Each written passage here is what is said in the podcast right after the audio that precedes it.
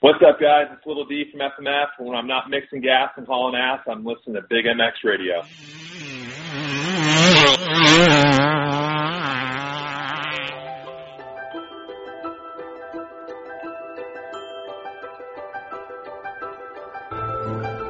We can't expect that everyone is as passionate about racing as we are.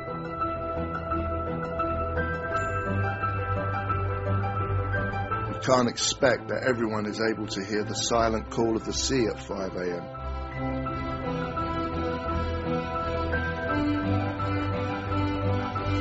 Not everyone possesses the ability to smell the difference between rich and lean.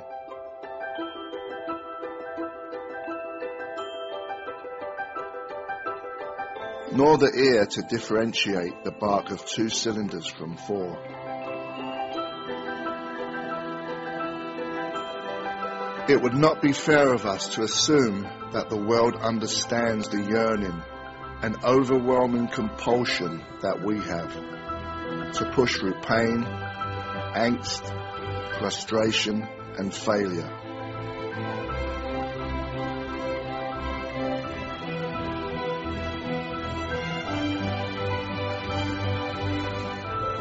Some people might not understand the desire to test physical limits, conquer fear, or to tangle with the forces of gravity and physics. But we don't make product for them.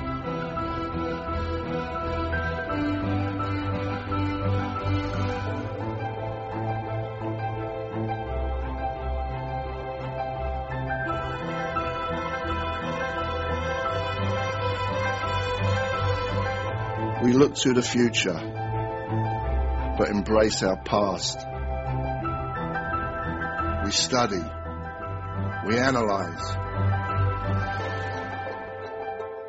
We race on Sunday so we can innovate on Monday.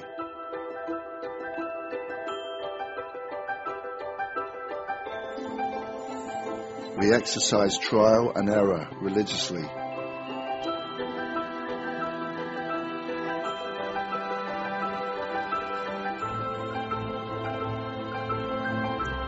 Through our commitment to the pursuit of perfection, we learn.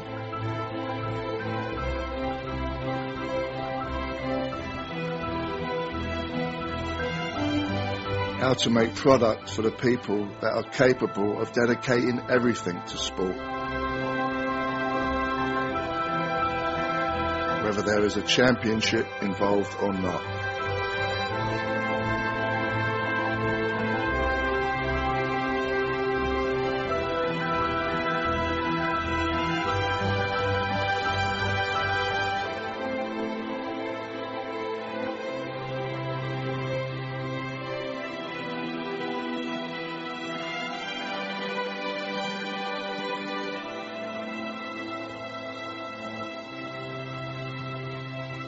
Alpinestars.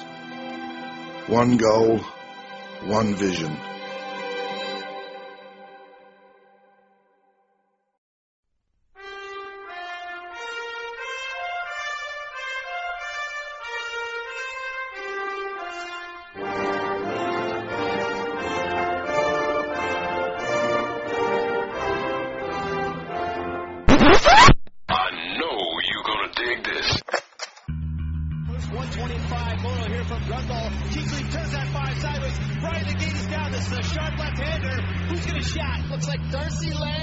Richmond Kawasaki gets the jump. That's where it all started. Big MX Radio, brought to you by Fly Racing USA, is on the air. Fueled by passion, focused on motocross. W Wheels USA, Moto Ice Wrap, Viral Goggle Brand, and Maxima USA make it possible to bring you the news, the interviews, and the point of views inside the sport of motocross. The gate's about to drop on Big MX Radio.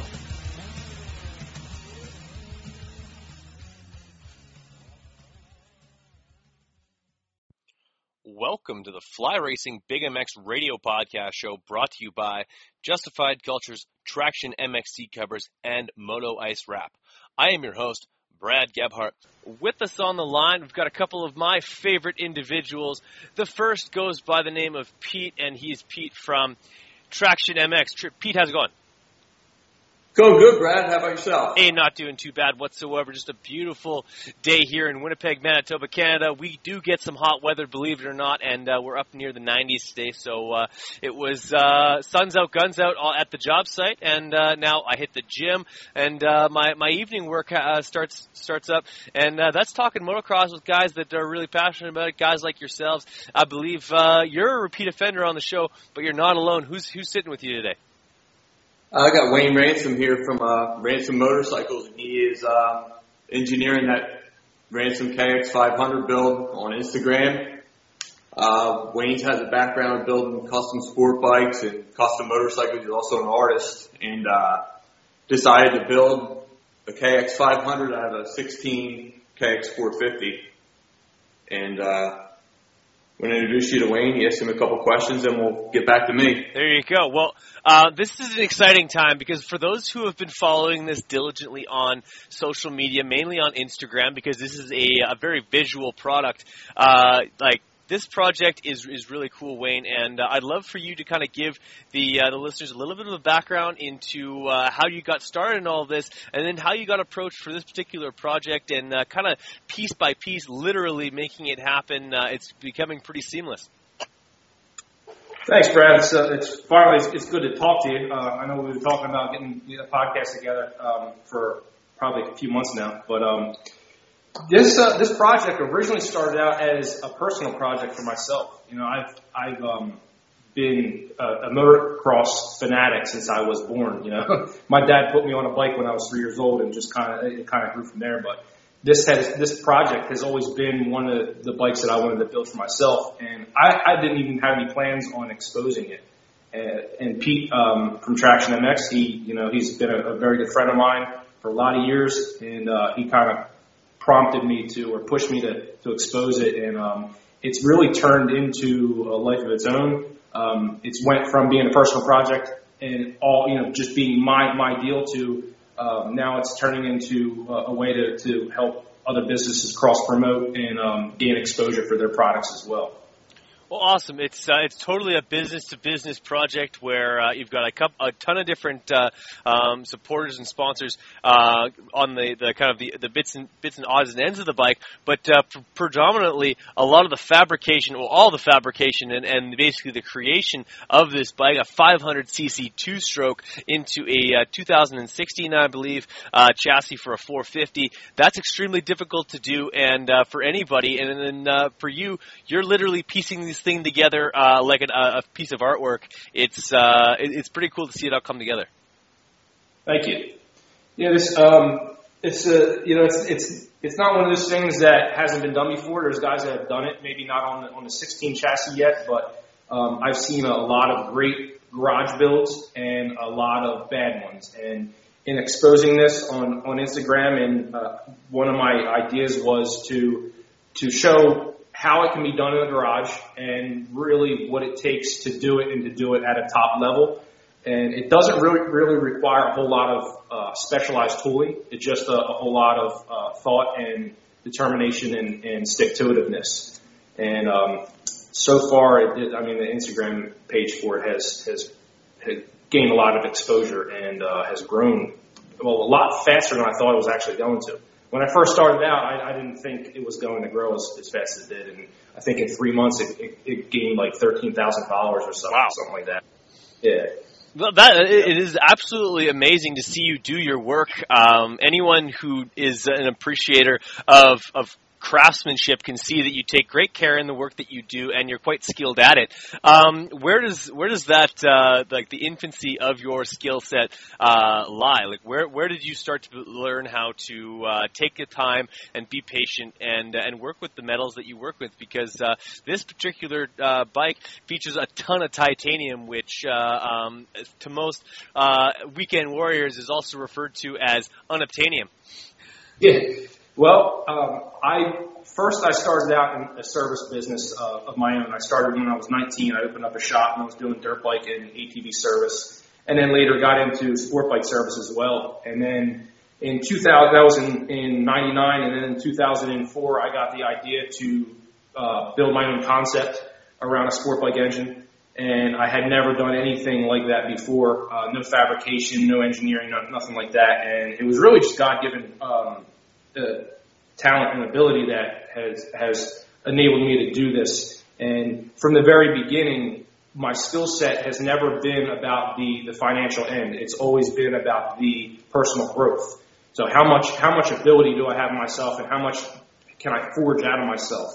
And I'm a firm believer that you know, if you increase your your market value, then the money will come, uh, you know, after that. So um, everything that I do and everything that I do on this is is more so what can I do with what I have, and that's that's how I started. You know, I just started with basic hand tools. My first the first bike that I ever built was you know was built in a 600 square foot shop. That was um, I, I made my own English wheel, which if you guys aren't familiar with an English wheel, it's it's made for shaping sheet metal. Yeah. And I didn't have enough money to to, to uh, buy an English wheel at the time, so I made one. Um, and it's it's really it's you know you can whatever it, it, it sounds cliche, but whatever you set your mind to, you can accomplish. Oh, absolutely. The, too many people uh, kind of scoff at that as is kind of a, so uh, like a, a cliche or it's a uh, just kind of a buzzword, but it, it's it's totally the case, and, and you're proof of it. Exactly, and um, and so is Pete, honestly. It, it kind of what's that? And so is Pete, honestly. Pete, yeah, def- definitely. So it's it's kind of my skill set has kind of grown from there, and with this build, um, I've you know I've done work with titanium in the past, never as intricate as I've I've done on this with the the fuel tank, but um, it again it's more of a personal growth thing, and it just kind of you know the, the build kind of took off from there. So, Pete, um, watching this thing unfold, like we mentioned off air, uh, you live about a mile and a half from this guy, and uh, I imagine you've probably come over there a few times in the last couple of months just to see how things are developing. And every time you go there, I imagine that uh, eyes wide and just absolutely uh, flabbergasted by the thing that's coming together here. Uh, the, the finished product will certainly be something to behold, but uh, the whole process of it, of seeing the raw materials turn into something beautiful, um, is it? Uh, is there some parallels between what uh, what Wayne's able to accomplish and what we are doing with the, the seat covers, or is he on a totally different level? Well, honestly, Brad. Huh? Let, let me just let me just give you some background information that Pete, Pete's not going to tell you because he's a humble guy. Fair enough. Pete is one of those guys that if you put something in his hand and you show him how to do it, the first time he's got it. He can do it. Nice. So whatever whatever he wants to do, he can do. It just so happens that he, he's he's got his hand set on custom seat covers now, but really, I mean, he, he can do cars, he can do bikes, he can do whatever. He can he can paint. He, I mean, it's, it's really he, I mean, he gets it from his father. His father. He's blushing now. Yeah, he's A little bit. He, yeah, he, he's blushing a little bit. A little bit. But But yeah, I, I got I got I got to give him props where props is due. I mean, I, I I tell him all the time the seat covers it's not it's not really. I mean, he's he's absolutely phenomenal at it, but it's not pushing him. You know, I, I think I think the motocross industry eventually is going to see way way bigger things out of Traction MX. Fair enough, and all, and, and we look forward to that, and uh, we look forward to seeing what seat cover ends up on uh, this particular machine. Uh, Pete, I imagine you've kind of rolled some ideas around in your head. Maybe, uh, maybe you have to uh, get a couple of seat, uh, seats going just so you can uh, switch up the look here and there. But what's your plan for this thing? Um, you know, we got some coordinating stuff going. Basically, the bike's going to be really classy. So just Um, black. fun, kind of like a clean factory look. Um, I can't say enough good things about Ransom here. Since we were kids, he actually serviced a few of my dirt bikes, and over the past few years, we were motoing together all the time. And uh, you know, when he said he was going to do a build, he's done other stuff before, and anything the guy does, it's just phenomenal. And when he started to do this build, he says, you know, I'm going to make a titanium tank and I said, whoa, whoa, whoa. I said, we need to, you know, bring this to the people because I don't think many people in the industry have actually seen, you know, garage builds or AF conversions done to this level. And, uh, I don't know, Brad, if you've had the chance to see any of Ransom's like street builds or anything on his website, but out, yeah.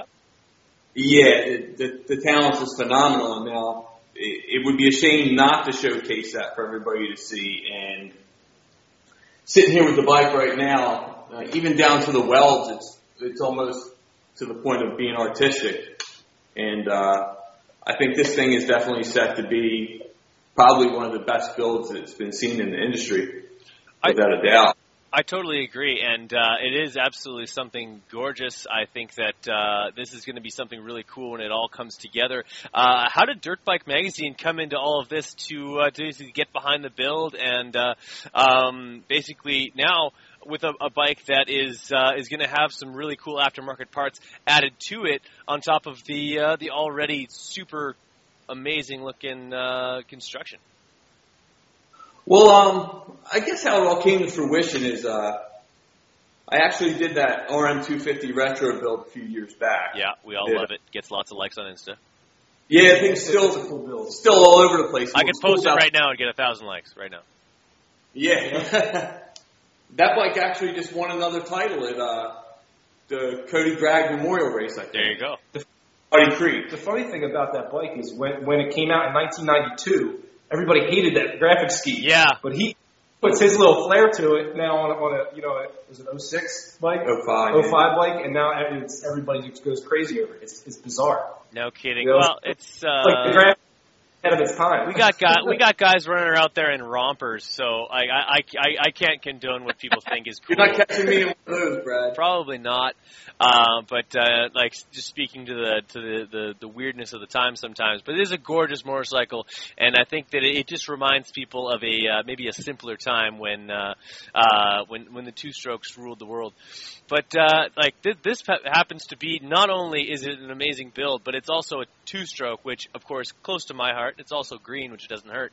But uh, um, the the the the the tank itself is it was a huge project, and I, I watched all of the videos of making the damn thing. And uh, is, is this something that really pushed uh, your abilities or your skill set as far as uh, what you're able to pull off? Because it, it looked very challenging. It, it I pushed my abilities. I would say no. It, it showed me what I already had. The- It was relatively easy to do. Um, it was just a different format than I'm used to doing. It's a lot, a lot more, a lot, you know, a lot of the shapes are a lot more close together in in relation to each other. So um, that poses a forming problem when you're actually forming the sheet metal because it, it, in order to form it, you have to be able to hold it correctly, and that was one of the um, one of the, the challenges in that. But um, all of this stuff that I do on this dirt bike is really it's it's at the it's at the beginning of where my skill set actually um, begins. You know, my my street builds are, I mean, you're talking thousands and thousands of hours in, in each street build, and uh, but the dirt bike, I mean, there's only so much you can do do to it before it's not a dirt bike anymore. No kidding. So- it does have plastic after all. Yeah, exactly. Well, That, you, you, any thoughts on making some plastics out of titanium, or you know what? I thought of, I had thought about it, but th- just the, uh, the the dangers associated with a piece of titanium sheet metal. yes? You know, being you, know, you fold that up or it shears. You know, and it's it doesn't. It's it's a weapon at that point. So I think I think in in it, although it would be cool, I think in terms of being a dirt bike, it's just not practical or safe. Mm, Um, fair enough. Some more along the lines of carbon fiber. Um, I do have aspirations after this one is done of possibly creating um, a, scratch built dirt bike. Will it will it be better than any of the factories? Probably not, but it's just the, the sake of for the for the sake of actually crafting a dirt bike from scratch. Um, and I would probably end up doing carbon fiber uh, fenders and, and you know stuff like that. Yeah, titanium is cool. It, it you know it has its place it's not it's not better than any you know other materials in certain applications. Sometimes aluminum is better than you know titanium. It's just titanium has a certain cool factor, and for me, it's the cool factor is in the difficulty to work with it. A lot, you know, it's a it's a lot more challenging to weld, and it's a lot more challenging to shape because it's like a piece of spring steel. You know, what usually a piece of aluminum or steel, when you go to form it or stretch it or hit it with a hammer, it bends and it dings, whereas a piece of titanium bounces back. So Really? you have to, yeah, you, it's it, that, and that's one of the that's one of its mechanical uh, strengths is its memory.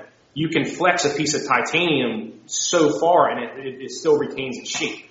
So it makes it very very durable in that in, in that aspect. But when it comes to shaping it and stretching it and creating you know a con a contoured shape out of it, it it's very very challenging. A lot of a lot of the shapes that I made on the fuel tank actually had to be hot formed.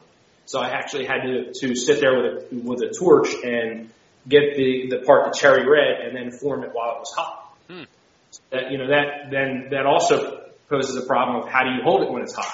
So it's, there's different steps and processes to it, which I, I really enjoy. But like I said, it, it has its strengths and it has its weaknesses. Some, some places it's not good to use. Um, and sometimes it's, you know, it, in order to use titanium, it ends up being a heavier part than what the aluminum would be. It, it really all depends on the application.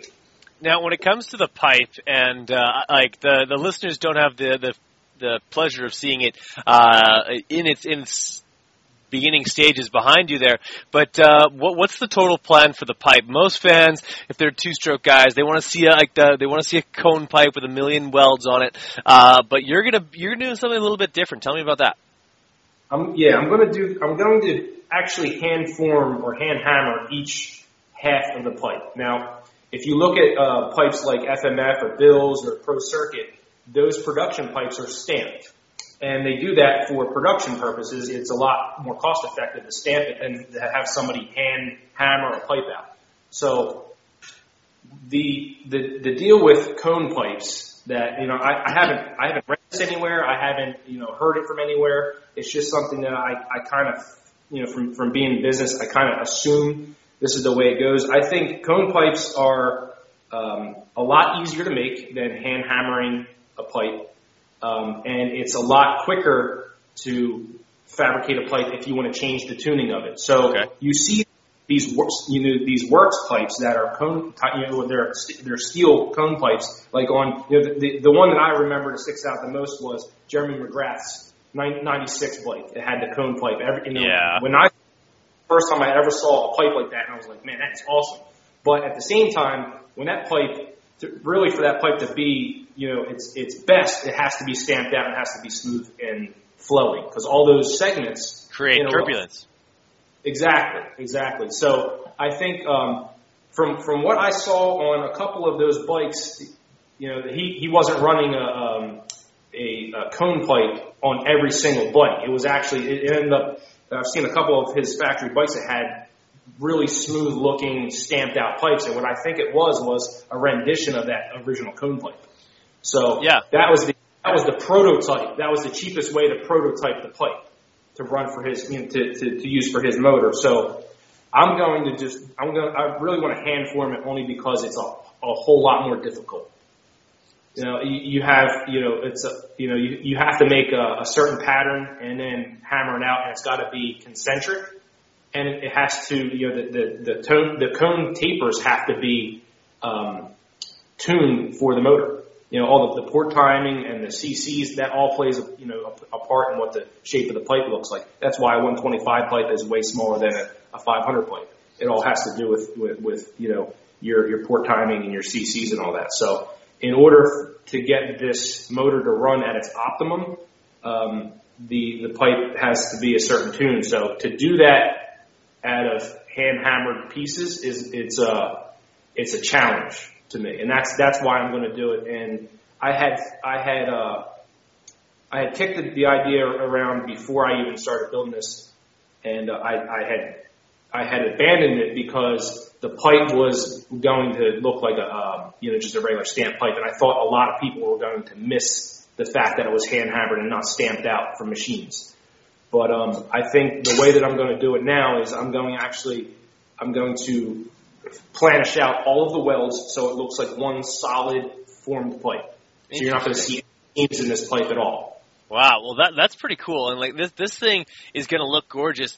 Uh, as far as uh, um, where where to tune this pipe and where to put the bends and how, how, where to expand it, um, are you working off of uh, a specific uh, like uh, some specs from a different manufacturer that already makes the pipe, or are you doing that basically all off your own volition? Actually, I'll, I'll, I'll give you a little secret. My um, one of my sponsors is Tom Morgan Racing, Ah, and he he took he took this cylinder and, and did his his uh he, he's got special port work that he does and head work and all that and, and a little bit of uh, slide work on a carb. And I asked him about giving me pipe specs, and he said that it, and I don't know if people know his history, but he was um he was very influential in Kawasaki's race team. He was actually one of the reasons that Kawasaki implemented the, the semi, the first semi. there you go. So he uh, he was Jeff Ward's um, championship engine builder and Mike LaRocco, and um, he actually designed this motor to run the best with a stock a stock uh, size pipe. So the actual specs of this are actually going to be designed exactly to the factory Kawasaki pipe spec. So that's we're going to get the, the the best power, the smoothest power, and not necessarily the most power, but the most rideable power from this stock pipe configuration. So this is actually going to be tuned. This pipe is going to be tuned just like a KX500. Well, that's Uh, pretty cool. Um, so with all of your like the fans and the people who follow this, they're looking at all of the the videos and the photos and like they're just absolutely spectacular. At some point, someone's going to want to have this uh, some this something similar to this, maybe not as intricate done to their own motorcycle, whether it be a, a titanium uh, subframe, which I definitely want for one of my bikes, uh, but or or a, or a pipe, or uh, or even a, a, tank. Um, do you get a lot of direct messages, kind of asking uh, what it would cost for, for them to to get that same service? Yeah, I, I get I get quite a few for you know uh, titanium tanks and ti- you know titanium subframes stuff like that. But I think at this point, um, it you know it, it really depends on budget because for me to take time away from my my you know my my daily work, it you know it's it's substantial amount of money. So um, I haven't really figured out how I would serve the motocross community with what I do. Mm. Uh, I don't know if I'm going to be able to replicate titanium uh, subframes and titanium tanks that in, in such a way that would be cost effective for me and you know a bargain for the uh, the, the, the customer. Yeah. Otherwise, you end up with a, a tank that's worth more than your motorcycle at certain points. It's uh, like uh, in the case of my 2005 KX252 stroke, the thing might be worth maybe two grand on a decent market, and uh, we're talking about a tank that's probably worth three. So You're selling yourself.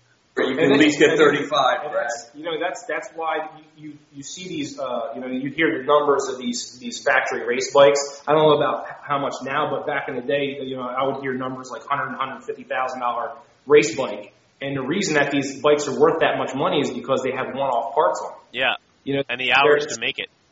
Yeah, the, the, the problem with doing one-off parts is the, the amount of R&D that goes into making one part, where with production, your, your, your R&D is going to be paid for in selling a mass of, um, or a quantity of, of parts.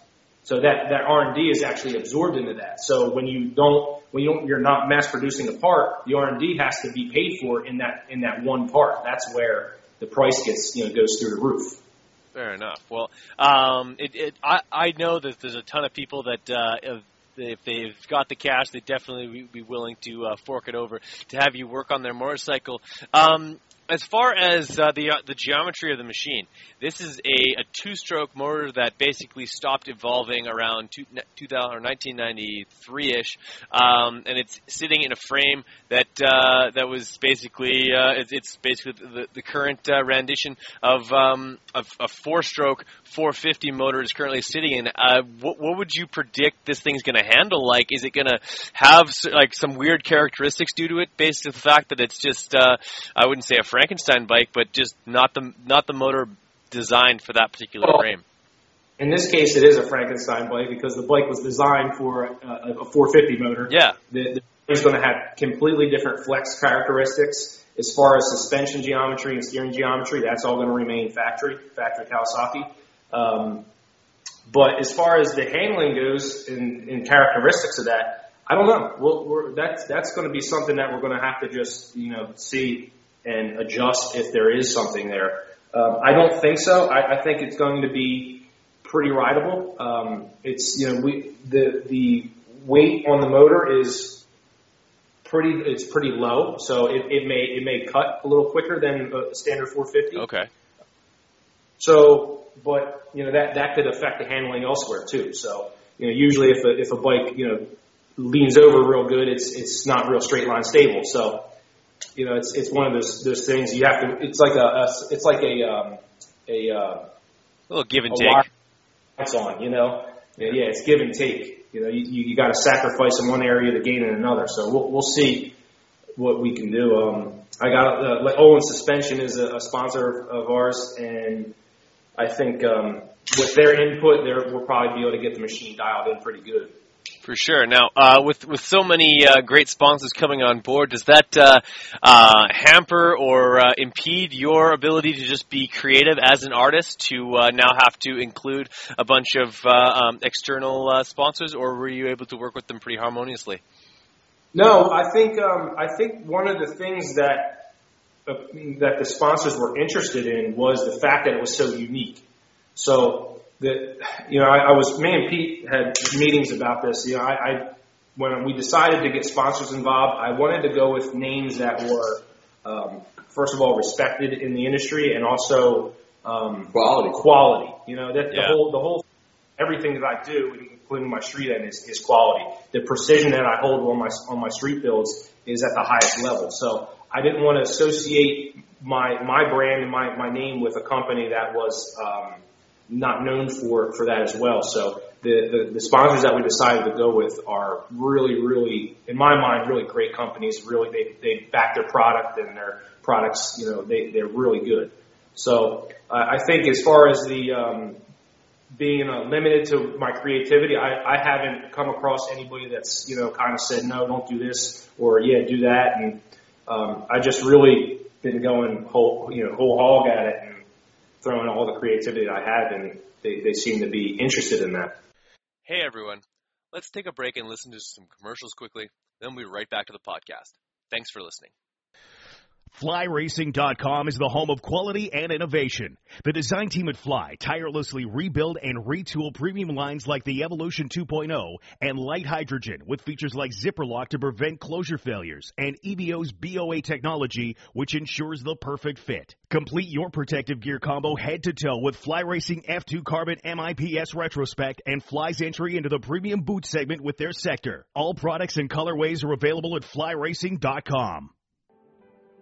Justified Cultures is the kind of apparel from the moment you put it on makes you feel like it was made just for you. Quality, comfortable apparel designed for and inspired by the live what you love lifestyle. Woven throughout the moto, desert, skate, and surf culture of Justified is the desire to celebrate human achievement, to inspire and create a modern lifestyle brand reflecting today's generation. Zach Commons, Matty Jesse, Phoenix Racing Co., Dominique Daffé, Cody Matichuk, and John Short are just a few athletes who don Justified Cultures clothing. Passion needed a clothing line to speak to the way that it lived each day. So, we created Justified Cultures. Navigate justifiedcultures.com to easily view over 40 individual styles to help you make a statement every time you step outside. As presenting sponsor to Big MX Radio, lock in promo code BIGMX17 when checking out at justifiedcultures.com to receive 30% off your Justified Cultures clothing.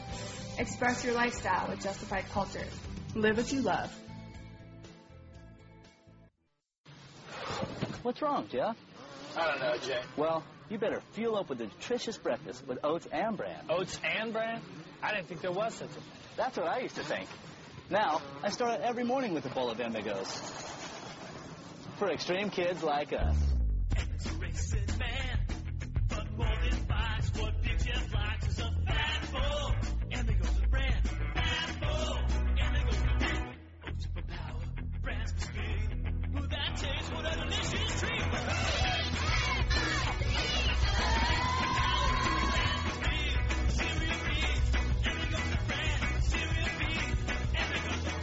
Cereal B's Amigos. That's what I call fueling for the big ride. Hey, kids, start out every morning with a fat bowl. Hey, this is Alex Ray. I don't know if, why you're listening to Brad's podcast, but I'll be back on soon. Hey, this is Zach Cummins. All you hosers, quit listening to Nickelback and jump on over to the Big MX Radio Show. Hey guys, this is Cade Clason, and not only do I blow uh, Alex Ray's doors off on the track, but I do it at K1 speed too. DubyaUSA is your one-stop shop for quality wheel sets in America. All of the best components built for the toughest conditions. Hit up DubyaUSA.com, that's D-U-B-Y-A-U-S-A.com right now, and check out the custom wheel builder selection. Pick your rims, pick your hubs, pick your spokes, even pick your nipples, and see what it's going to look like on your bike. On the website, you'll drool over components like Excel and DID rims, Talon and Kite aluminum hubs, Galfer and Brembo brakes, and spokes that take a licking and keep on ticking. The same wheels that you buy are built by the same guys we're building wheels for. Ryan Dungey, Jeremy Martin, Chad Reed, and the entire Geico Honda team. And I kid you not, they are not told whose wheels are whose, they just build amazing product. And I want you guys in a set of Dubya wheels. So do what I did and head to DubyaUSA.com today. DubyaUSA, all things wheels.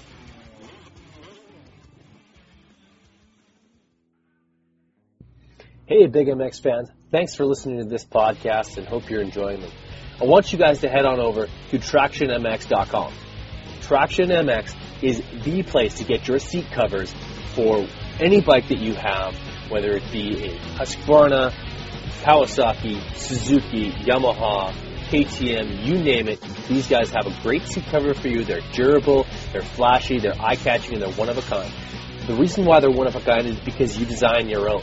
You pick the fabrics, you pick the ribs, you pick the, everything all the way down to the stitching uh, color that they use on the seat cover itself. Traction MX is your one-stop shop to set your bike apart from the herd 110%. These seat covers start at just $69.95 American, and uh, the average turnaround is a one to two weeks. One to two weeks from now, you could have a bike that's looking completely different than it does right now. So head on over to TractionMX.com, start shopping, start designing, and make something special like for you today.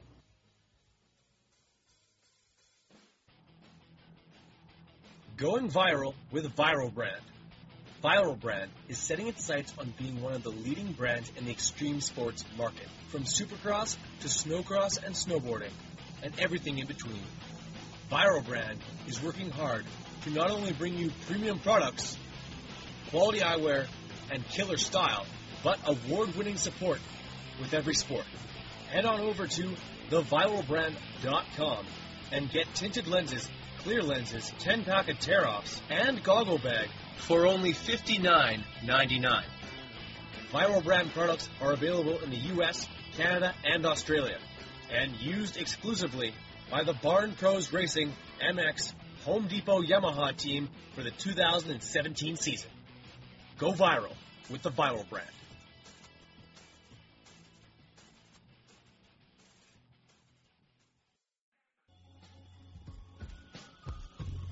Hey guys, Bill's Pipes is back, and that means the return of legendary performance. Two strokes, check. Four strokes, check. Since 1974, they've been tuning power at its finest for motocross racers, off-road racers, you name it. For you two-stroke lovers, the MX2 Bill's Pipe exhaust system is flat out the right choice to make. Nickel, works, and the brand new cone work is the right system for the job. When it comes to four strokes, Bill's Pipes brings the RE13 to decimate the field anywhere, anytime. So if you want the same pipe used by Billy Laninovich, Sean Collier, Vicki Golden, and the entire Barn Pros Home Depot Yamaha team, head over to billspipes.com today and never settle. Well, it's it's definitely an exciting program, and I think there's a, a project rather that, and I think anyone just wanting to be uh, a part of it at all, uh, just because it's going to be so visually spectacular. Um, any any kind of visual on the the overall timeline for how this is all going to come together at the very end, uh, and and when it does, uh, when the last bolt gets uh, gets torqued down, who's going to throw a leg over this thing? That's a, that's a good question. Uh, I think um, I'm shooting for within the next two months of, of actually finishing this thing. The problem that I have is I, I'm really, really loaded down with work on my on my street builds, and that, Yeah. that's what pays. That's what keeps the lights on. So, uh, and as far as who's going to swing a leg over it, Eli Tomac. Yeah, that's yet to be seen. I'm, I'm definitely going to, to throw a leg it over and, and, and ride it, but I'm definitely not going to be able to ride it to the, to its its fullest potential. That's for sure. I think Yeah. it would be really cool because uh, based on your kind of timeline you're talking about, that's this is we're talking early September. I know a guy with the number three on his motorcycle that might have a, a little bit of time off in the September October uh, timeline. I know there's the guys are still super busy in the off season with uh, Monster Energy Cup and and Nations and stuff like that. But I would love to see uh, a guy the, the number three on the front of this thing and. Uh, um, yeah, this thing's way too cool, man. I, I'm just excited to see it finished. Yeah, that that that definitely be cool. It's it's funny that, that he's running number three. Didn't didn't uh, Ward ran number three too? Didn't? Ward ran number three, and uh, if I'm not mistaken, one of the last years that Mike LaRocco uh, won the won the championship, he might have also ran three. So That's pretty wild. Yeah, that that would definitely be cool. Absolutely, and he could definitely ride it to its full potential. yes, it push it to its very limit. Um, let, let's let's turn our attention back to those Traction MX seat covers a little bit. Um, as far as like you mentioned earlier, Pete, that it's going to be a really classy look. It's going to look very factory. Um, but uh, might you also uh, supply a, a secondary seat cover that's uh, a little bit more flashy? Yeah, I'm sure we're going to do a couple things. I mean, we collaborate back and forth, you know, a lot. We talk on a weekly basis. Yeah. You know, I'm over the top a lot. He stops by a lot. So the input's always there. We're working with a couple designers also. But, um, you know, it's, being on the East Coast is a seat cover business and Ransom being on the East Coast gives you kind of, it's a little bit harder in the dirt bike industry. You know, the main hub of everything's over in California and we don't have the luxury of, you know, meeting with the owners of all the companies and having them be able to just walk over to the shop and see the bike. So things are a little bit tougher. Um, how the, how you asked earlier, how the magazine deal came, came to be is, um, when we discussed the build and revealing it and bringing it to the public, I reached out to a few companies, a couple magazines, and, um, like Ransom said earlier, people have built KX500 AFs before, but really no one has seen anything of this caliber. And, uh, you know, you see bike builds every week on Instagram. Every week, yep. Er, early on, early on in the build, it was just another KX500 AF build. Yeah. It wasn't until the, it wasn't until the titanium parts started showing up, you know, started started appearing out of thin air that that the um, magazines got interested. Yeah. Well, once uh, titanium handmade pipe, subframe, and gas tank came to the equation, it was pretty much. There's a couple, couple magazines actually passed on it. Really, I'm surprised by that. Well, just because That was, that was before that was before the titanium parts started showing up. Yeah, So they- no. That, that I guess that would yeah like, like there's there's been lots of bu- builds like that and uh, like you, you need to cut yourself out of the herd you need to do something special and you guys clearly have done so and good on uh, on dirt bike for uh, for jumping on that that that it's huge on them honestly um like w- what year's the motor Motors at 2000. motor's a 2000 I, I got the I got the motor. They I, from what I understand, that motor's pretty much the same as in 1988. They revised it in Yeah. '88, and it really pretty much r- remained the same until then. But um, this motor came about. When I was I was thinking about doing the project, you know, uh, for a couple of years, and when I finally decided to pull the trigger, um, I reached out to a buddy of mine who has a, a service shop, and he had a basket case KX500 motor on the shelf that he said I could have because it was a customer had left it there, been there for years. He couldn't afford the bill on it, so he forfeited the motor. So it was literally a basket case. The counter shaft was blown out of it. The uh, the uh, drain bolt, which you can all you can see the repair pictures on my on my Instagram Yeah. page if you go. The the, uh, the drain bolt was broken and stripped. Um, it was it cracked the case, you know, and the uh, let's see the cylinder, the original cylinder, the exhaust spigot where the O-rings go, that was all egged out. I had to put a sleeve in that. The Kickstarter board, or, yeah, the Kickstarter shaft board in the case was egged out. I had to I had to put a sleeve in that. So there was a lot of work that had to be done, and I understand why the guy didn't want to want to pay for the motor because it's pretty much a you know a, total loss on the motor if you didn't if you didn't have machining capabilities. Kidding. Well, the last year that Mike LaRocco won a, uh, which was the last year he ran 500s in the U.S., uh, was was 1993, I believe. And uh, any thoughts on uh, on like graphic kit to uh, maybe throw it back to uh, to that particular year? Uh, I hadn't thought about doing any type of retro, but um, it's funny you say it. Not 93 was one of my favorite graphic schemes for Kawasaki. yeah, I actually had the purple seat, the purple seat. The oh, yeah. Oh, that was 94. 94 93 was seat. You're right. they had that big that big Kawasaki pink yeah, emblazoned across the side of the seat with the pink, and they had like the uh, had blue like, forks, too. almost I call them Roadrunner graphics because they had like a little smoke on the on the graphics. Yeah, yeah I had 93 125. Um, I hadn't thought about that, but I think um, for this one, I think we're just going to do something modern, just to kind of. Yeah. It's bikes are difficult to to make look good. Yeah, Am I- am I- it's it's tough to make a new bike look old. It's uh, totally just with the modern Yeah. styling of the uh, of the of the plastics and whatnot. But I'm just I'm, just throwing out ideas because I, this thing just gets me excited about riding dirt bikes, man. Uh, I might have to book myself a flight to uh, head down down east and and throw a leg over this thing myself. It is, looks way too fun. Yeah. So, Pete, uh, you've sat patiently and listening to this whole thing, but we, we need to talk about your, your deal a little bit. Traction MX Seat Covers is a huge sponsor and, and, and supporter of the Big MX Radio podcast show. But uh, what's new and exciting with you guys? Um, I mean, race season's full bore. Um, we had Southwick this weekend. We sponsor uh, a few pro riders. We got a Traders Racing team we sponsor. Those guys did good this weekend at Southwick. Yep. I think Red pulled a tenth in the one moto. Yeah. Uh, Gaines was, I believe, a 14th. Yeah. Um, it was pretty cool to see Chris Canning out there. He was on a KTM 250SX, two-stroke in the 450 class. I think he finished the 16th. Yeah, 16th in a moto on a two-stroke. Yeah. I love it. Killer. Yeah, that's uh, you know, it's always cool to see a smoker out there. Like last year, Static Dog. You know, we've always been with him since Arena Cross. I think in 2012. I think it might. have Oh, yeah, even way- way back there, 14, okay, yeah. 14. But uh, you know, last year he's a fan favorite, and he's going to be coming back for a few races this year.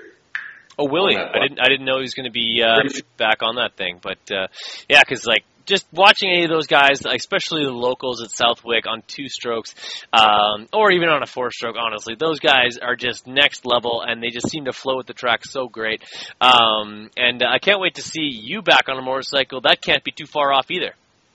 No, I'm, I'm planning on riding again. Uh, as far as racing goes, I think I'm going to throttle back from the racing because I'm just going to stay focused on the business. It's kind of hard to do all of it at once. You know, you get the risk factor and trying to run a business, and you know, I like to keep all the customers happy. But uh, you know, we have an updated website. You know, we were on your show back when you first started, Yes. and just a little while after actually we started, maybe about a year after you know we became a business, and um, the website's pretty amazing. We still uh, strive on having every rider give them the ability to set themselves apart from the next guy. With our website, I mean, you can take stripes away from the seat, add stripes. Uh, I believe we still have the most color selection out there. You can change the stitching colors, and uh, you know, nothing leaves our shop unless it's 100%. Yeah, And, like uh, there's literally hundreds of combinations. I guarantee thousands of combinations you can come up with, whether it be the stitching, the ribs, the colors, the the combinations that you want to put together. Completely cut yourself out of the herd, turn some heads out there, and get a, a seat cover that's well made and lasts. That's that's like like you can look good, and like sometimes the things they that that, that are really high performance, they don't last very long. Your your your product seems to uh, like catch the eye as well as stand, stand the test of time. Yeah, I mean, uh, basically when the brand was built, I kind of based it on like my lifestyle. I mean, growing up, I, uh, you know, I restored classic Corvettes for about 10 years of my life and I owned a lot of old cars and everything I ever had, I wanted it to be different from the next guy.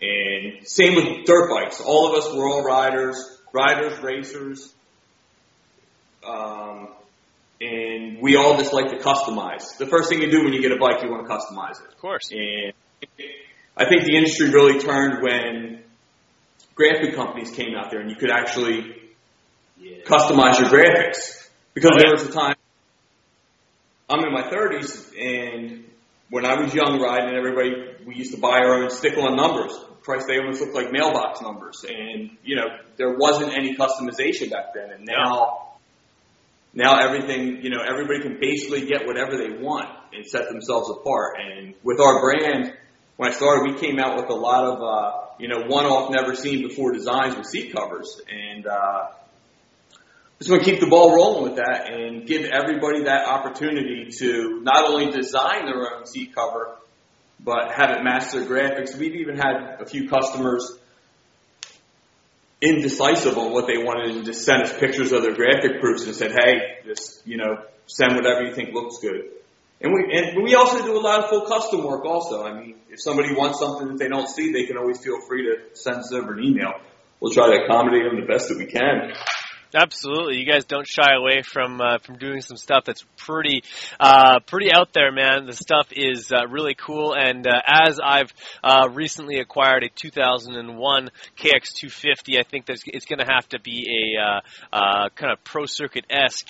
Um, remake of some sort. So I think you're going to have to help me out with some something custom on that side. But I know that you're always able to do so. Um, is it still fun for you? Are you still able to uh, uh, kind of get the creative juices flowing and, uh, and and get a lot of fun out of it? Yeah, I think you know what the added layer for me is is uh, I don't know. We're all consumers, also. Obviously, you know, you're a consumer when you want to order parts for your bike, and uh, something that hits me in the heart is when I get an email from a customer and they shoot me a picture over their bike done and they're ecstatic. They're like, wow, I can't believe that this just makes the bike look that much better. You know, when they customize their graphics, whether they had, uh, you know, touches of purple in their graphics or whatever, it's kind of like the cherry on top that ties everything together. And, uh, if, if I may interject on one, one of the things that, that really gets me about his seat covers is the, the durability. Yeah. You know, it's, it's very rare that you come across a motocross part that will last season after season. Exactly. And especially a, a, a competitive price too. There, you know, there's, it's, it's just, you know, you, you buy one seat cover and, I mean, some of his riders, uh, he's, he probably, you know, doesn't remember this, but some of his riders have been running for three seasons without a ripping. Yeah. You know, you spend, you spend the money and instead of go, if you go with, you know, a, a lesser company, you know, it's, you're going to buy that seat cover a few times every season. If you're, you know, if, especially if you're a fast rider. And it, it's just, they pay for themselves. And it's just so rare that you get a, a part in the motocross industry that pays for itself. Absolutely, I've often been reminded by uh, some of my uh, my, my business uh, associates and my gra- the, the gra- graduates from different uh, masters in business programming, where uh, in business you can be two of three things: you can be fast, cheap, and good, and, or, or in quality, and.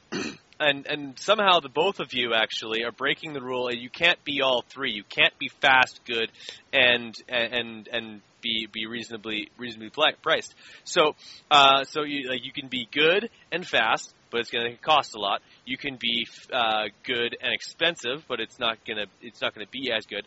Um, but like or it's not going to be as fast. Um, like, but you guys seem to, uh, to, to to break that rule uh, with no problem whatsoever. What's the what's the uh, the secret there? I'll, I'll tell you. You want to know what the secret is, Brad? Um, the secret is this vision and determination. You can't teach vision. In other words, uh, with Ransom built here with the titanium tank and all the, he even made a handmade titanium, or not titanium, my beta, a hand carved Kickstarter to follow the lines of the bike. Crazy. He had to do this. With the seat covers, I had the vision of a quite a few one-off designs. And when you have vision and determination, it's kind of hard to stop because uh, at the end of the day, if you invented the car, say Brad, mm-hmm. you invented the car, but other people are going to build cars. Of course. At the end of it, you had the vision to do what you wanted to do, and this vision and determination and you know what from an outsider's perspective you know and, and dealing with with traction mx as a company the one thing that I could say that that allows him to do that is his his focus is not the end result. It's It's, the passion, it's though. not it's not the, the dollar amount that he's making. It's it's serving his customer and the the appreciation that his customer has to him and that he has to his customer is is really what he's after. And because he, I mean, every single customer he gets is satisfied, be, you know, beyond measure. So it's a passion for him and it's something that he truly enjoys doing every. So when you do that, you know, you, you can, you can, you can make something affordable, you can make it fast, and you can make it last. Yeah, no, it's uh, it, it's amazing. You guys both. That's how I think he, he pulls it off is because he's, he's the one, when you, when you order a seat cover, he's the one making it. He doesn't have a factory of guys making this thing that really are just counting the hours before they get the leads. That's true. That that the, the integrity in that is uh, is is something to, uh, and, and obviously, uh, you you do have some guys that do, do work for you, uh, Pete. But uh, for the most part, you, you you do do a lot of the handwork yourself, and uh, I think that there's something to be said for someone who is uh, is willing to get their hands dirty and and, uh, and do the stitching, and uh, basically when when the when it, it, things get shipped out, which again fast by the way, if you want to change your change the look of your motorcycle, you can do so in under two weeks. But uh, um, it's it's it's cool to have your hands on each each one of those products. I mean, Brad, not even in the seat cover terms, just, you know, business and working nine to five terms, when you do something that makes you feel good at the end of the day, whether it's your podcast, you've come a long way, your podcasts are awesome, but you're doing it. And it makes you feel good the end of the day. When uh, we make the seat covers, and I know that, you know, there's a kid out there on the 50 that says, hey, Dad, I want my bike to look like this. And, you know, we sat there and you know, emailed back and forth with the family and made the bike look exactly like the kid did. And I know that the kid has a smile on his face. That's what makes me happy at the end of the day. For sure, and and obviously, uh, and one of those kids is included with uh, uh, Jam and Josh Faries, who will be heading to uh, Loretta Lynn's in just about two weeks' time. Um, given the fact that that uh, particular event is right around the corner, I imagine that there's probably a few uh, last-minute orders being placed at Traction MX, probably as we're speaking. Yeah, we've been busy. Uh, Loretta's is going to be pretty good this year. You know, you got Varese, he's going to be there. There's a few other riders we support that are definitely going to be uh, in the mix there of title contenders. Um, amateur racing's always great. You see these kids pouring their heart and soul into it, and uh, you know that just makes everything well worth it at the end of the day.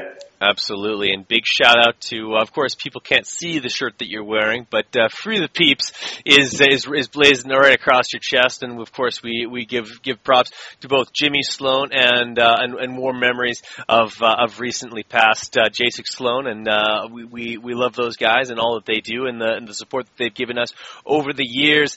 Um, plans on on shipping off some some seat covers to uh, a guy like Jimmy Sloan soon because I know that guy's been riding more. Which the more he rides, the more he needs uh, a new seat cover. Yeah, we just sent him some uh, covers out for his new Yamaha, the yellow and black one. Nice. Uh, wait, them get put on. It should look good, topped off with the graphic he has. So uh, looking forward to seeing that on his bike soon. Getting ready to get some pictures sent over in the next couple days, actually. Nice. Yeah, we're getting him done. Sure. Awesome. So, and uh, like to, to to to finish this off here, uh, like where ransom. Wayne, where do you see this going from here as far as your involvement with uh, within the motocross industry? Could you see yourself doing another build? Could you see yourself working with other materials? I definitely, I definitely see myself doing another build. Um, as of right now, I don't know where my place is in the motocross industry and if I have a place. Because to do to do builds at this level, um, to do it for a service, it, it's really not cost effective because Yeah. of the hours I do it. So I think, I mean, from from a business standpoint, I think the only the only way to pull revenue from a build like this is through, through sponsorship and marketing Right. um, and cross promotion. So I, I don't I don't know. I think I would I would love to to do this, you know, for for uh, you know a, a paying job. I just don't know where I fit into that. Um, I have always loved the motocross industry. Uh, I've been I've been riding since I was four year, or three years old. You know, it's it's um, it's a passion of mine before anything else, and but to fit into it from and make money and be able to use my skill set, that's a difficult thing. Yeah. That's that's I don't know because like my my street builds, they're you know. Well, let, let, let's let's just let's just put it out there. My my minimum price for a street build is two hundred twenty five thousand. That's my minimum price. So It's a lot of money. you know, how do I, how do I, you know, and it, again, it's, it's not about money. It's not, if the end result is not about money. Yeah, you got to make a living, but how do I extract everything that I, all the ability that I have out of, uh, you know, and have the medium be a dirt bike? I, I don't, I don't know that. I don't know that yet. Mm-hmm. Um, my street builds just allow me to do, you know, whatever I want to do and pull as much talent and ability out of myself as I, as I possibly can. And the, the level of clientele that I have, really, they don't really care what it costs. So to, to, you know, for me to build these dirt bikes, I would have to be building them in numbers in order to make, to, to make a living.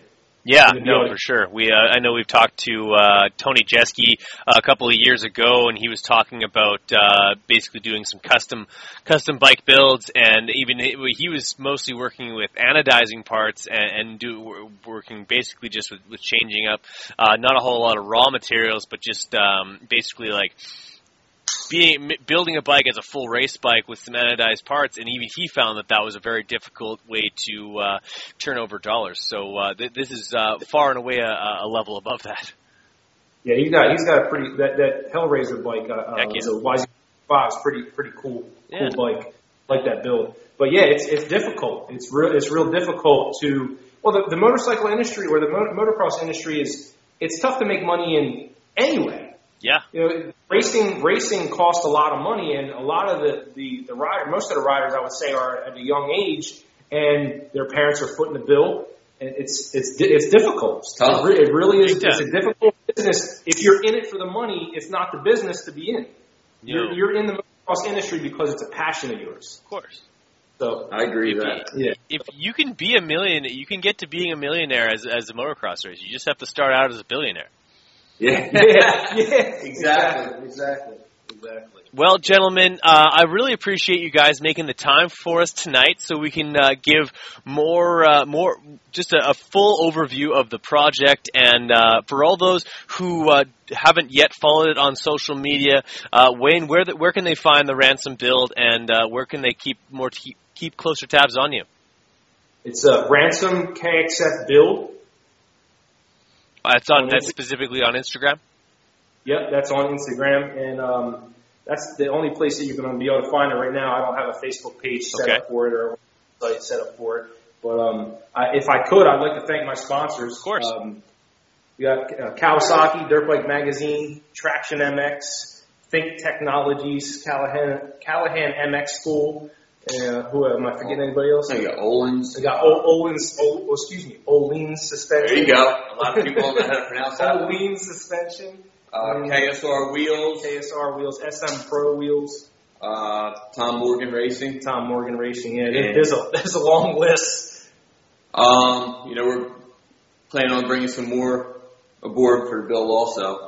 For sure, yeah, absolutely. I can't imagine that uh, a, a company like Dubya Wheels wouldn't want to be a part of this. Maybe build something cool uh, for that thing. Maybe I'll uh, I'll send an email off to uh, John Anderson see if he's interested in uh, in getting behind that. But uh, um, it's really cool. I'm I'm glad to see it. And of course, uh, Traction MX is at Traction MX. But uh, where what what are they going to be seeing on that on that uh, that's that that uh, that account in the next couple of uh, weeks. Do you have some cool bikes that you're waiting to, to to to post out? I know you've got a phone full of sweet bike photos that you're just like you're just playing Yeah, we try- awesome with us. try to draw them out. I mean, customers are sending us pictures all the time. We try to keep the post a little bit limited so it doesn't blow up your feed. So, uh, Yeah, he's he's hold, he's holding back. He's always holding back. I know he Back. is. But uh, he's he's uh, like it, by no means will the, uh, the those photos ever dry up, buddy. So keep keep them coming, and uh, we love to see it. Um, but uh, I really I, I love having you guys on. Love chatting some uh, some motocross. What's uh, what say we do this again in about a month's time? Sounds good. sounds good. Awesome. And if you come next time you're down in the states, if you're in the uh, eastern region, feel free to hit us up. Come down, check out the shop, show you around. Absolutely, it's a clean looking shop. By the way, I gotta I gotta commend you on uh, how a, a clean workspace, which uh, I imagine for an artist is uh, pretty uh, pre- pretty mandatory. It, actually, it's it's really dirty right now. Usually, I keep it like a surgery room in here. Fair enough.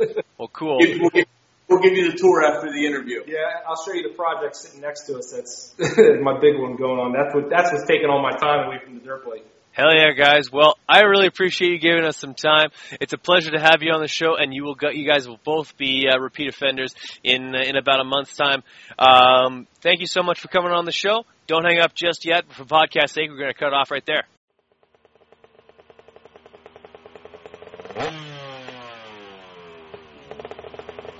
Mm-hmm.